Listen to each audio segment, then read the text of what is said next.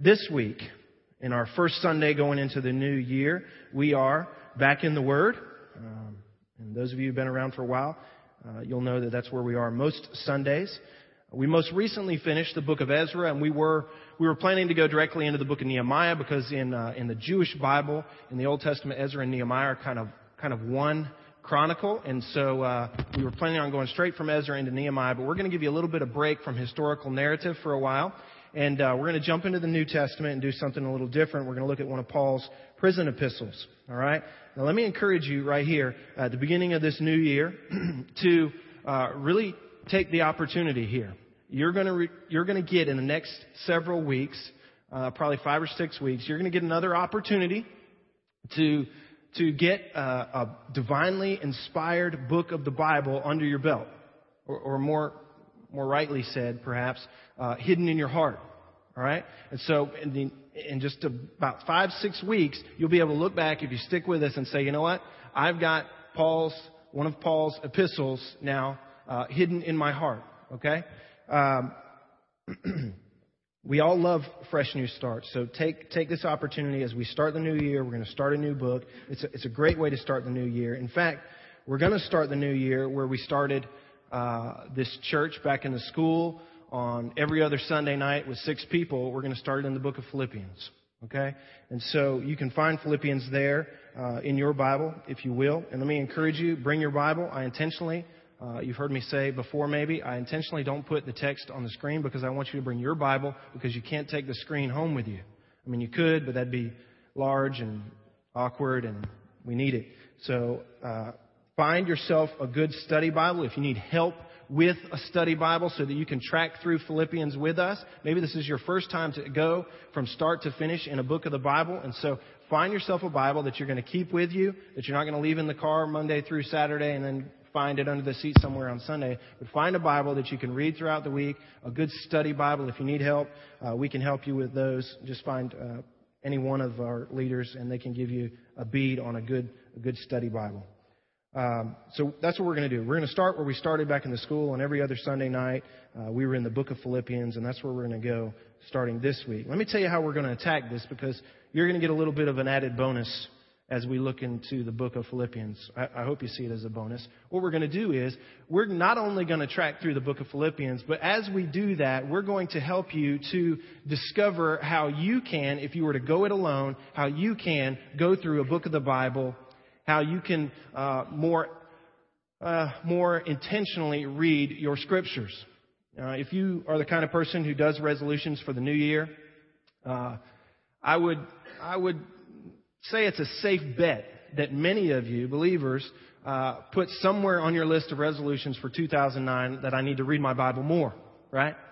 And so, um, let me just say that um, you're you're, you're going to get uh, you're going to get Philippians, but we're going to also help you to discover how to approach a book like Philippians. All right? We're not going to go into great detail. It won't be an extensive Bible study methods uh, lesson. But anytime we can help you to get in your Bible more, discover your Bible for yourself more, and not just to sit under uh, someone else's teaching and you know absorb the word, but that you can get in and discover the word for yourself. We want to do that. And so as we go into Philippians, we're going to talk a little bit about how we're going to approach Philippians. All right. And so today we're going to spend most of our time dealing with that approach to Philippians. Um, let me give you the basic gist of that process today, and then we'll start down the path using Philippians as our model in the weeks to come. Uh, I'm going to keep it real simple. we could go a lot deeper into what we call hermeneutics, the study of scriptures, but let me keep it really simple for you. Let me give you a basic principle that is, it'll, it'll really take us a long way when it comes to understanding how to approach uh, individual books of the Bible, particularly prison epistles today. Here it is, really simple. Start wide and then narrow your focus. Start wide and then narrow your focus. Put another way, use your wide lens first. Use your wide lens first and then focus in to the details. Pretty simple, right? And we're going to carry that principle throughout how we teach the book of Philippians here. And each week we're going to kind of give you a reminder on how we are approaching the book of Philippians. All right? Wide angle, narrowing it down. A few years, a few years back, Kimberly and I had the opportunity to uh, to take a group of college age uh, students to Paris, France, for uh, not Paris, Kentucky, uh, but Paris, France. Um, been to Paris, Kentucky. It's nowhere near the same. Uh, Paris, France, for a prayer walking mission trip. I don't know if you've ever heard of a prayer walk mission trip or been on a prayer walk mission trip. It's really a unique uh, opportunity. We took this small group of college students and we went to Paris and we, we linked up with a missionary on the field there who's doing work every day, day in and day out. And we linked up with them and we said, what are your needs? What do you need us to pray for? And basically what he did was he said, all right, go into this area of Paris today, sightsee as much as you want, but understand that here are some things that we're trying to do in this community, in this area, in this district, and we want you to pray as you go, as you walk. We want you to prayer walk for these specific things. And it was kind of weird, honestly. It was the first time I did it, but basically they said, walk around Paris as much as you can, and we walked, all right? We were, we were tired of walking by the end of this trip.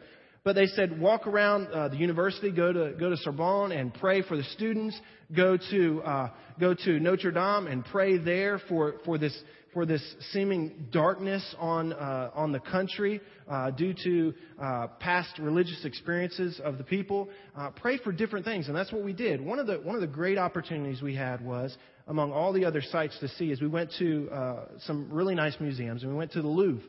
And at the Louvre, uh, many of you know there are I don't know thousands and thousands of pieces of artwork, but one in particular, maybe the most famous in the, in the whole building, which you could spend all day and not walk through this whole building. So that's how much art is in this place. But most people, if they're going at least for a day, they find their way to the Mona Lisa. And uh, so we did that. We got in there and we looked around. We saw a whole bunch of different things, and we got to the Mona Lisa. And number one, I thought the Mona Lisa was going to be, you know, substantial at least in size. It's maybe a 10 by 13. And so you get there, and it's kind of got this whole room uh, you know, sectioned off for it, and you get there, and it's just this little, you know, eight by ten picture, and it, it kind of it was anticlimactic for me a little bit because you know it's such a build up. But then we go and we see the Mona Lisa. Um, a couple things I realized aside from it being very small, and that if you walk from side to side, her eyes kind of follow you, and that was a little weird. Uh, one of the things I noticed was is that you really, when looking at a great piece of art, at, at least at that first encounter, you don't really notice all the detail. In fact, it really doesn't even occur to you at first glance the detail. What you see is, on a whole, this, this beautiful work of great art. And throughout the Louvre, I just, I just remember going from, from picture to picture. And some of these paintings are larger than this, than one wall here. If you've been, you know what I'm talking about. And they kind of overwhelm you. But even in portraits that are, that are larger than life, uh, you don't really at first notice the details. What you notice is the grand beauty. From a 10 by 13 to a portrait as big as this church, you notice, you notice just the overall beauty. Later on, as if you stand there long enough and you get past the initial beauty, you start to you start to see a little bit more detail. You start to notice the, the intricacy of the art itself. The, lots of great sculptures, and you just could stand there all day looking at any one of them. That's part of the reason why you don't get through the whole place, is that you could stand there and look at one portrait or one, uh, one piece of art all day and just, just take in the depth of work that it took for some of these things. Like any great work of art, or for that matter, um, those of you who know me uh, as a, uh, a, wannabe Iron Chef, like any great uh, gourmet meal, the first thing that you want to do is you want to you want to see you just want to see it for what it is. You want to you want to taste that meal for what it is before you start to dissect and and contemplate what are the ingredients, what's actually in this, what spices are used in this in this gourmet dish. You just at first you just enjoy it. Like any great work of art. You enjoy the collection of details before trying to figure out the exact ingredients. That's what I'm getting to when I say that we need to use our wide angle lens when looking at Scripture. We need to use our wide angle lens first and then slowly begin to focus in. We want to enjoy it for the beauty it has uh, on the surface, the plain beauty that it has, without dissecting it immediately. And that's true in any time that we dive into our Bible on our own or collectively here. And so, let me give you a three step process into how we're going to look into the book of Philippians. It's not a long book. It won't take us very long, but let me give you, uh, let me give you sort of a three step process that we're going to use to examine this book. Step number one, we're going to look at the big picture basics, you could call them. We're, we're just going to we're just going to see the Mona Lisa for what it is, and we're going to say, "Wow!" And we're going to enjoy the Mona Lisa without trying to find the paint by number lines underneath. Okay? We're just going to enjoy it for its for its immediate beauty. We're going to do that by looking at what I call just these big picture basics. We're going to we're going to ask simple questions, simple big picture questions as we first approach Philippians just as you first approach a great work of art or even a gourmet meal, you kind of want to know, well, who did this? And so we're just going to ask some big picture basic questions like the who, the what, the when, the where, the why. And seemingly those would be specifics, but they're, they're really generalities. They're really preliminary, big picture information that helps us as we ever approach it. If you know nothing about the Mona Lisa, frankly, in all the portraits and all the artwork in the Louvre, you might walk right by it if it wasn't so, if it wasn't so well known, if you didn't have some sort of information about it. You'd probably dismiss it and walk to some grander portrait. So we're going to look at some of those big picture basics. Uh, for some of us, getting into the Bible is kind of like going to uh, the Nutcracker Ballet for the first time. Uh, I did this uh, a couple years ago for Kimberly around Christmas, the Nutcracker usually comes out down in the Fox, and I thought well, it'd be nice, romantic. Uh, she would enjoy it, and so I, I, I bit the bullet, got some Nutcracker ballet tickets, and I really had no idea what to expect. I was excited to go to the Fox and just see the beauty of the Fox, et cetera, and you know to see an elaborate. I appreciate I appreciate the work that goes into these sort of things, but I'm not a big ballet uh, opera kind of guy.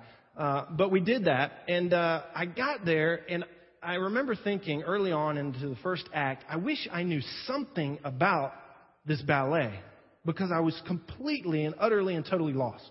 I wish I just had a gist about what this thing is about. Because you got people frolicking around, dancing around, men in tights, they're doing all this different stuff, and you, you, you, you automatically feel like you're an outsider.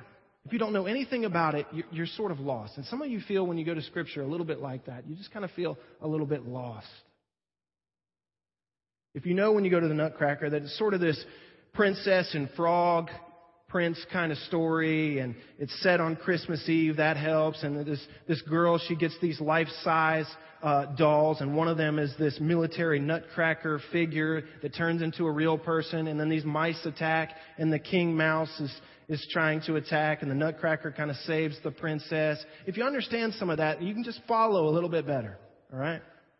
And I'll tell you, I had to read up on that just yesterday because I saw it and I went away and I still didn't know what it was about. But in order to give you the illustration, I read up on it and, and that's what I got from it. But it, now, if you went, you would know a little better. You could follow a little better. Listen, luckily for us, although we feel like that when we go into Scripture on our own, that we're kind of lost in the mix, we don't know where to start. We don't know, you know, how far to go. We don't know how to approach Scripture. We don't really know what's going on, etc. Luckily for us, we have the added benefit as believers that we have the Holy Spirit, sort of the, the producer of the whole thing, sitting right next to us in our theater seat, whispering in our ear, he, here's what's going on. All right? So just know as confusing sometimes you may think it is, as lost sometimes you may think it is, understand that you have the benefit of the Holy Spirit to speak to you and guide you. So you're not, you're not treading water without some sort of flotation device when you dive into Scripture, okay? We have a great added benefit through the Holy Spirit. And so let that be an encouragement to you that if you've jumped in and you, and you didn't stay long, jump back in. Okay? And as you jump in, pray that the Holy Spirit would help you. Pray that the Holy Spirit would enlighten you, would guide you, would help you to see would help you to see the, the wide angle picture and then help you to narrow in. Because He will. He will do that. In addition, our, our approach helps us. Our approach helps us not to be lost. Using the wide angle lens first will give us a good start. And then here's what we're going to do. The second part of this process is we're going to narrow in just a little bit, but not too detailed, and we're going to just take the big chunks of Ephesians or Philippians. We're going to take the big chunks of Philippians And we're going to try and find the tone of the letter. We're going to try and find uh, maybe the, the purpose or the purposes of why the author wrote the book or the letter to a specific people, etc. We're going to try and look for just some of those, some of those uh, general purpose and tone type items to help guide us through. And we're going to, we're going to try and follow them through the general scheme of the letter. Because the majority of the time, you can find a tone or a purpose on the part of the author that'll help, it'll help weave itself through the entire letter. And you can see a little bit closer, a little more detail. As you move forward into the text, you, we're going to grab some of these big chunks. Now, we're not going to, as we do that, we're still not going to get bogged down into all the details. Because here's what, especially Paul, is great at doing. He, he is, he is extremely, uh, extremely uh, talented at using principles to teach his grander lesson, and those principles sometimes are magnificent in and of themselves. And Philippians has a bunch of them. And so the third part of our process as we examine Philippians, we're going to start wide. We're going to look at the big picture, the who's, the what's, the when's, what is this for, where did it come from, you know, where is Philippi, etc. We're going to talk about that sort of stuff. We're going to narrow in a little bit. We're going to go into the text. We're going to take the big chunks, try and find the general theme, the general purpose, and we're going to walk through it that way. And then the last thing we're going to do is we're going to come back and we're going to say, now you remember when Paul said this to teach his overall lesson or the overall purpose of this? Let's, let's look a little harder at this because there are some passages in particular that Philippians is well known for. Many of you have memorized some of these passages, but you don't really know how they fit into the grand scheme of the letter itself. And so in the end, we're going to come back and we're going to examine some of those detailed passages. All right. So let's begin with the big picture. The time we have remaining, we're going to, we're going to jump in here, and we're not going to go to Philippians. We're not going to go to Philippians. Let me just give you a few generalities here. A few things, and again, uh, these are questions that you're going to want to ask yourself if you go into Colossians, if you go into Ephesians, if you go into Romans, any other place, especially in the New Testament, but also in the Old Testament general questions you can ask yourselves. The title in your Bible is Philippians. Who are the Philippians? And understand that this is a letter. It is a personal letter to a people. The Philippians are a people. Not to be confused with the Filipinos. Alright? It's a different group of people. The Philippians are a group of people. Alright? General information. You need to know that. Alright? Uh, they are called Philippians because they're from a place called Philippi. All right? It's an actual historical place called Philippi. It's called Philippi because it was named after King Alexander, uh, King Philippi, or King Philip, excuse me, who was, you'll know him because he's the father of Alexander the Great. Rusty has a coin picture of him there. Uh, I don't know how accurate that is, but that's said to be uh, King Philip, the founder of Philippi. All right? Just good information to know. He is Alexander the Great's father. Uh, it is at the northern end of the Aegean Sea. Rusty, put our map up for us. This, I wish I had one of those little light beam things. I need one of those. Uh, this center body of water here, at the lower end, we have the Mediterranean Sea. That upper body of water there, that's the Aegean, uh, Aegean or Aegean Sea. Okay? On the left side there, you've got Greece, uh, modern day Turkey over here on the north right side. Uh, above to the left, you'd have the Macedonia area, which, uh, area, which is also uh, a biblical uh, noted place. Um, Philippi is basically top center on the coastline there. You see three or four islands there at the top of that area. Philippi is that little area that kind of juts in. There's a port there, and Philippi is about 10 miles inland from that port. All right? So that's where Philippi is. That's where Philippi comes from. And uh, we also need to know, just very basically, that Paul wrote this letter. And we'll, as we jump into verse one next week, you'll you'll get more on this. But Paul wrote this, and it is said to be, by most scholars, one of his most personal letters, one of his most heartfelt, encouraging, personal letters to any given church. And that's who it's to, by the way. It is a personal letter, as if I were to write you a letter and it were to come in the mail. It is a personal letter from the Apostle Paul to a specific group of people in a specific place at a specific time, and they are a new church.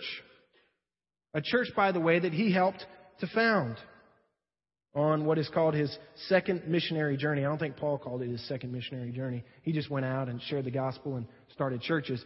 But historically, we call it his second missionary journey. On his second missionary journey, Paul lands in Philippi and he starts sharing the gospel, and a church is born. A church is planted there in that in that foreign country.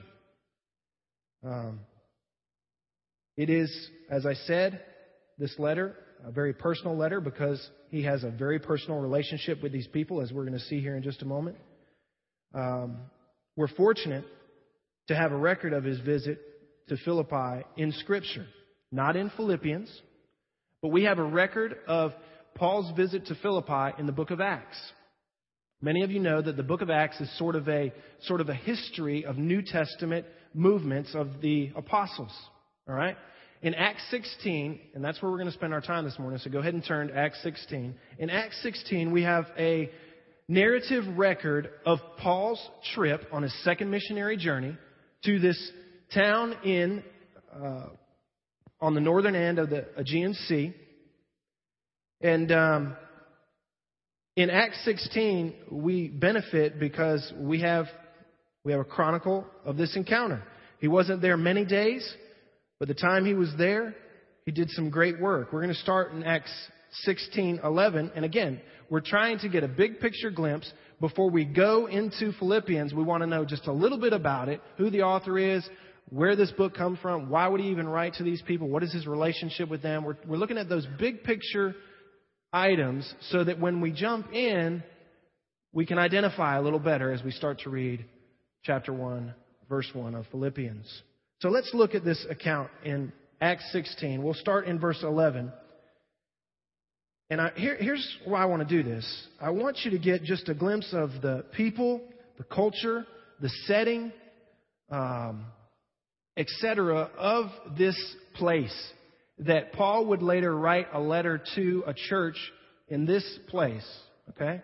So we're not going to go into great detail. There are some, there are some very famous stories in this section of uh, Acts 16. Um, we're not going to go into great detail. Here's what I want you to do. I want you, as we read through this, I'll point out a few different things that help to inform the story, but I want you just to get a, a flavor of this people, this place that Paul would go and plant a church, what kind of atmosphere would it be for the new believers? What would they have to deal with? What would their struggles be? Etc. Right? So as we go into this, you're looking for atmosphere so that when we get into the book of Philippians, you can identify a little better with the people and the place. Acts 16, verse 11. So putting out to sea from Troas, Rusty, put the map back up for just a second. Putting out to sea from Troas. Troas is here, if you go around the Aegean Sea on the coast, it's about halfway down on the right, uh, inland a little bit. Uh, he is going to travel from Troas, and what does it say? He is going to run straight course to an island called Samothrace. Samothrace is, if you see the top three islands there, there's really a cluster of four islands in the top of the Aegean Sea. It is the top right island, the smallest one there. So he's going to bypass that first island as he comes off the coast here on the east side of the Sea. He's going to bypass, and he says he takes a straight shot to that island that is noted here in Acts 16:11 as Samothrace. It was a it was a one day journey by boat. And they stopped there because it was a well populated island. They could resupply and then they could head out from there on their next leg of the trip. The next leg of the trip, the end of verse 11, on the day following to Neapolis. Neapolis is the port city. If you look at a little indentation there at the very top, there's a the highest little island there off the coast. The port city, uh, the little indentation to the top left of that island, that is Neapolis. It's the port city that you would go through to get to Philippi. Remember, Philippi is not on the coast; it's about 10 miles off the coast. That's a very famous port because some very famous uh, and well traveled roads come right into that port, all the way from there, all the way back west towards Italy. And so that's where he is. He's coming into Neapolis. Verse 12. And from there to Philippi, about 10 miles inland, which is a leading city, Paul says. Uh, actually, this would be Luke, the author of Acts. Uh, the leading city of the district of Macedonia. Now, it wasn't the capital city by most uh, accounts, but it was one of what would be called a leading city. It was a bustling city. It was a busy city, although it was a very small city. It was a city that had a great impact on the area and the region.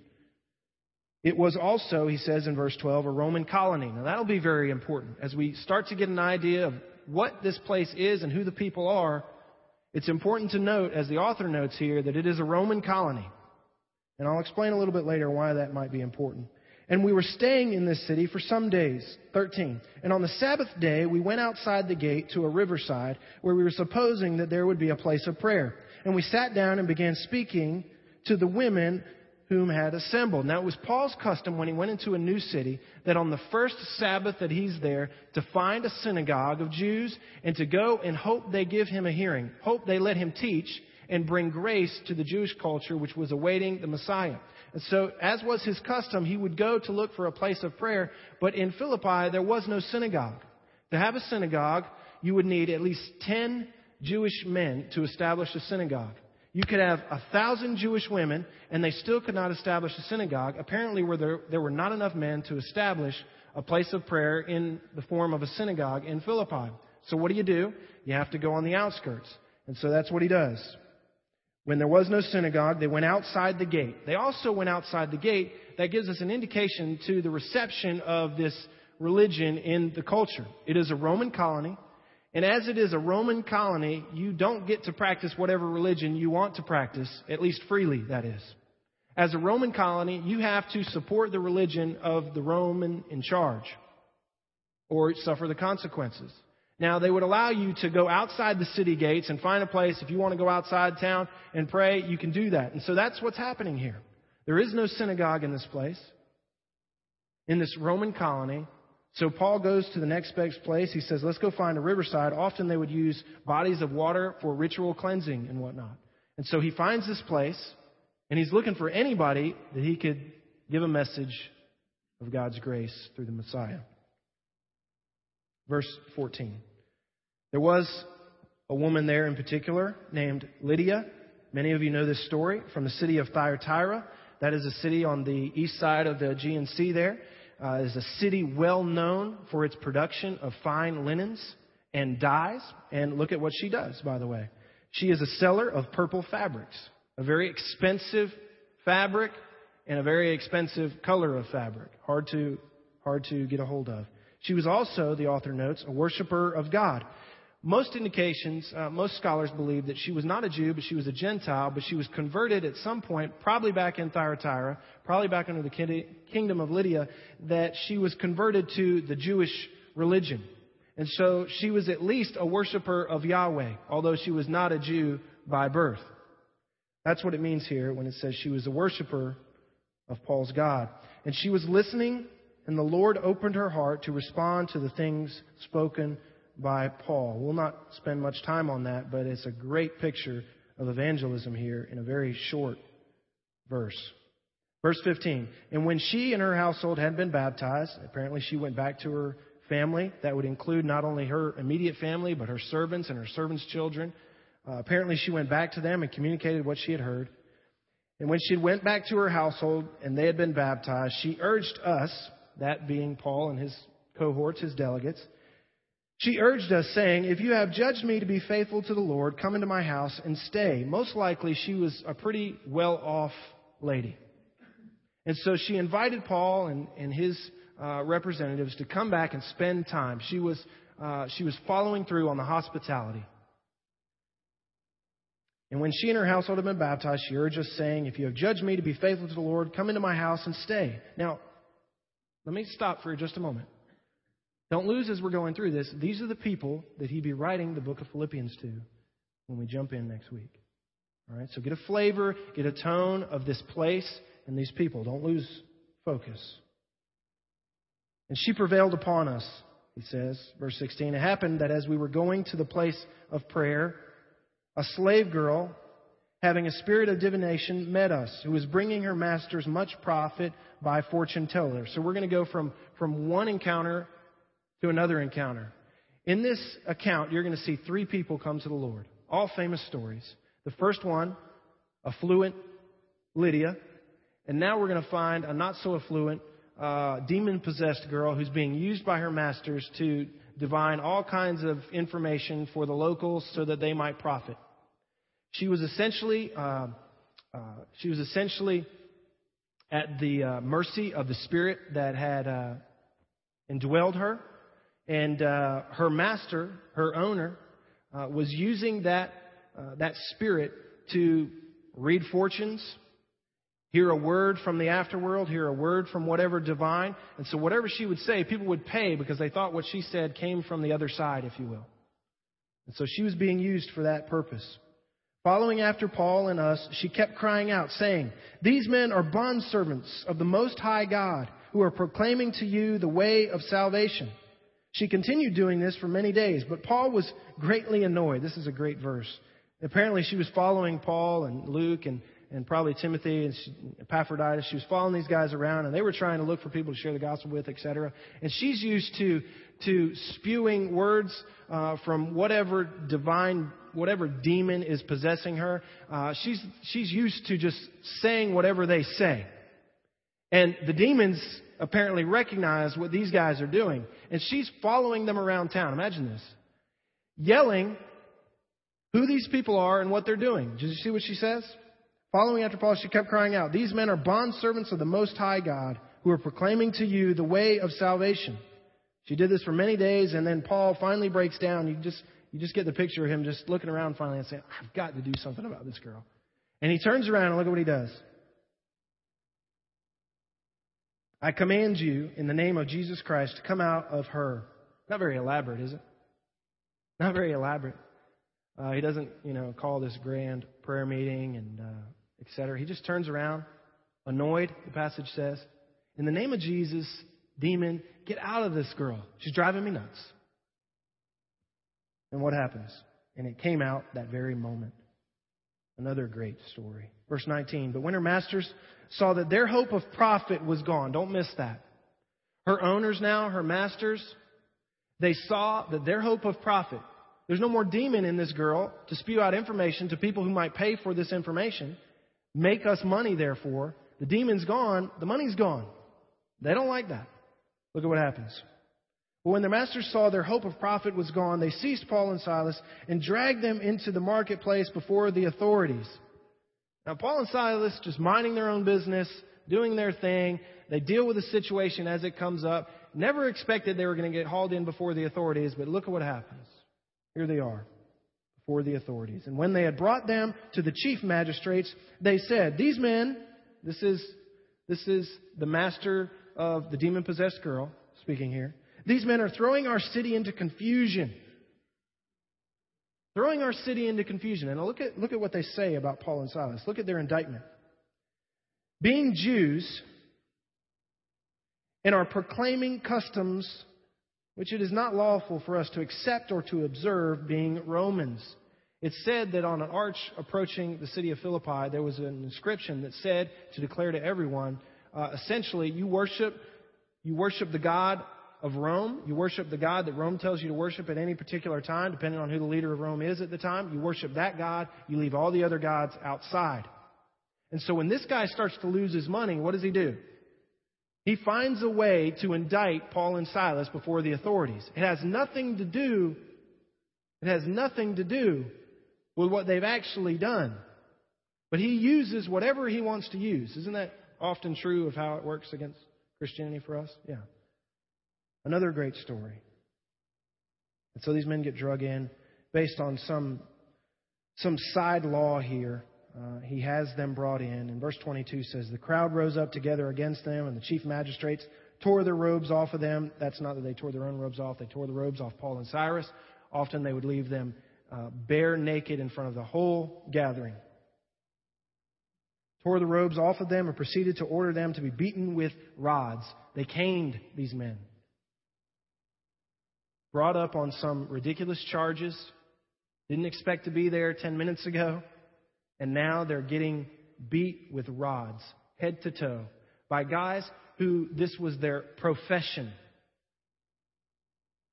Now, if you were a Jew and you were to be uh, beat with rods, you were to be disciplined for whatever reason, it said that you could get no more than 40 lashes. Most of the time, uh, for prudence sake, they would stop at 39. There was no such rule like that in Rome. In other places, Paul says that they would give them an exorbitant number of lashes. And so you can imagine he was completely naked, he and Silas, and they're being beaten essentially with canes by professional cane slingers. More than any Jew would be accustomed to the discipline of. When they had struck them with many blows, they threw them into prison, commanding the jailer to guard them securely. And we go into another well known story, right? Remember, don't miss. This is, this is the people, this is the place to which Philippians would be written. When they had struck them with many blows, they threw them into prison, commanding the jailer to guard them securely. And he, having received such a command, threw them into the inner prison. I mean, he threw them in the bottom, the basement of the dungeon, and fastened their feet in the stocks. These were two large, uh, sort of like yokes. They would put one piece of wood, one timber underneath their legs, and there was a there was a sort of a half circle notched out for the legs, and they weren't close together. They were they were awkwardly, widely spread apart, and they would they would fashion another piece of wood to the top so that they would be locked in these stocks. Oftentimes, this would be done with their hands as well. But they had to carry around in this odd position. They had to sit in this odd, uh, awkward position, locked in these wooden stocks. Just to give you a picture. After, mind you, being beaten. Probably still naked at this point. And he, having received, that's the jailer, verse 24, having received such a command, threw them in the inner prison and fastened their feet in the stocks. Verse 25. But about midnight, Paul and Silas were praying and singing hymns of praise to God. And the prisoners were listening to them. Mind you, no prisoner would have ever expected to hear these kind of songs coming from the dungeon below the dungeon.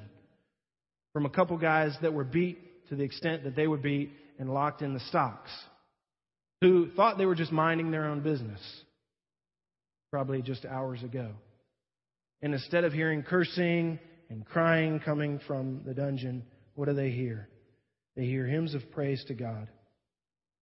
Verse 26 And suddenly there came a great earthquake, so that the foundations of the prison house were shaken, and immediately all the doors were opened, and everyone's chains were unfastened. When the jailer awoke and saw the prison doors opened, you get the picture that the jailer's kind of leaned up against the door like Barney Fife and you know had fallen asleep on his post. When the jailer awoke and saw the prison doors opened, he drew his sword and was about to kill himself. Let me tell you why he's going to do this. If you were put in charge of a prisoner as a Roman centurion and you lost your prisoner, you have to pay their penalty. You have to often pay their penalty with your own life. And so when he wakes up after this great earthquake, which is uh, by inference prompted by their praises, when he wakes up and he sees the doors are open, uh, he doesn't even he doesn't even take the time to check because why would anybody hang out if the door's open?